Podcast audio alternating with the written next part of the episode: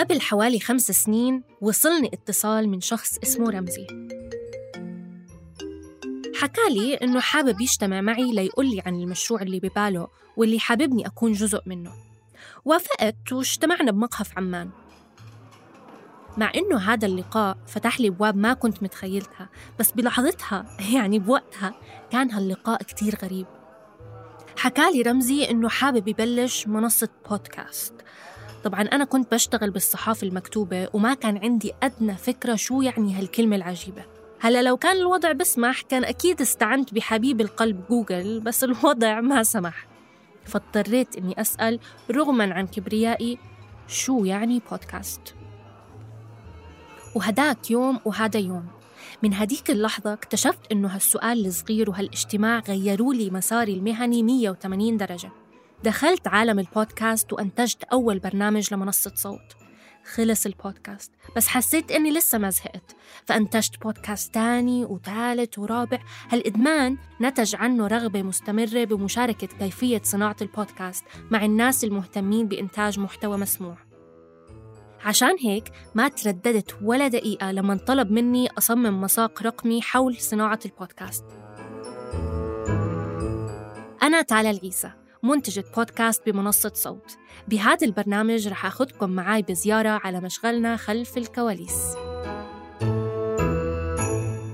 بما إنه البودكاست لساته مجال جديد هاد بيعني إنه في هامش كبير للتجربة والابتكار الذاتي. بس بنفس الوقت صناعة البودكاست عبارة عن حرفة معقدة بتشمل أساسيات لابد من أخذها بعين الاعتبار. بهذا المساق رح أعرض عليكم هاي الأساسيات على أمل إنها تكون موجهة ومش مقيدة. بصوت نعتبر البودكاست وسيلة صحفية جديدة نسبيا وبالتالي رح تلاقوا إنه تصميم هالمساق أو تصميم هالبودكاست انطلق من زاوية صحفية. يعني لما نحكي عن البودكاست عم نحكي عن صناعة محتوى مرتبط بالواقع. الهدف منه تسليط الضوء على مواضيع متعلقة بالواقع. يعني ما عم نحكي عن أدب ولا عم نحكي عن دراما. قسمنا المساق لخمس أقسام. بالقسم الأول رح أجاوب على السؤال اللي سألته لرمزي بهداك اليوم الغريب. شو هو البودكاست؟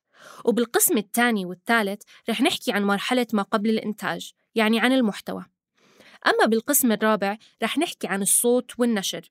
طبعا حديثنا عن الصوت رح يكون بشكل نظري يعني ما رح ندخل بالجانب التقني والتطبيقي لتحرير الصوت والمونتاج. وأخيرا القسم الخامس رح يكون مخصص للأشخاص المعنيين بالتفرغ لصناعة البودكاست وجني الربح البرنامج أو المساق عبارة عن 23 حلقة مسموعة بإمكانكم تسمعوها إما على منصة Nawa Media dot org أو على منصات البودكاست مثل أبل بودكاست أو جوجل بودكاست.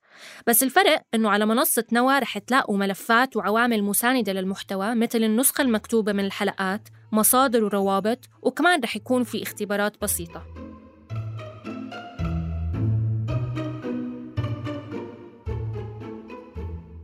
بجميع الأحوال ومهما كانت المنصة اللي عم تسمعوني عليها التواصل ما بيني وبينكم رح يكون مفتوح عبر هاشتاج كواليس underscore صوت. اتواصلوا معي لو عندكم أي تساؤلات أو حابين تشاركوني آرائكم. بتمنى تستفيدوا من هالبودكاست وتستمتعوا بالاستماع له مين بعرف ممكن يصير معكم نفس اللي صار معي. يطلبكم حدا لإنتاج بودكاست. بس هالمرة على الأقل ما رح تضطروا تسألوا شو هو البودكاست.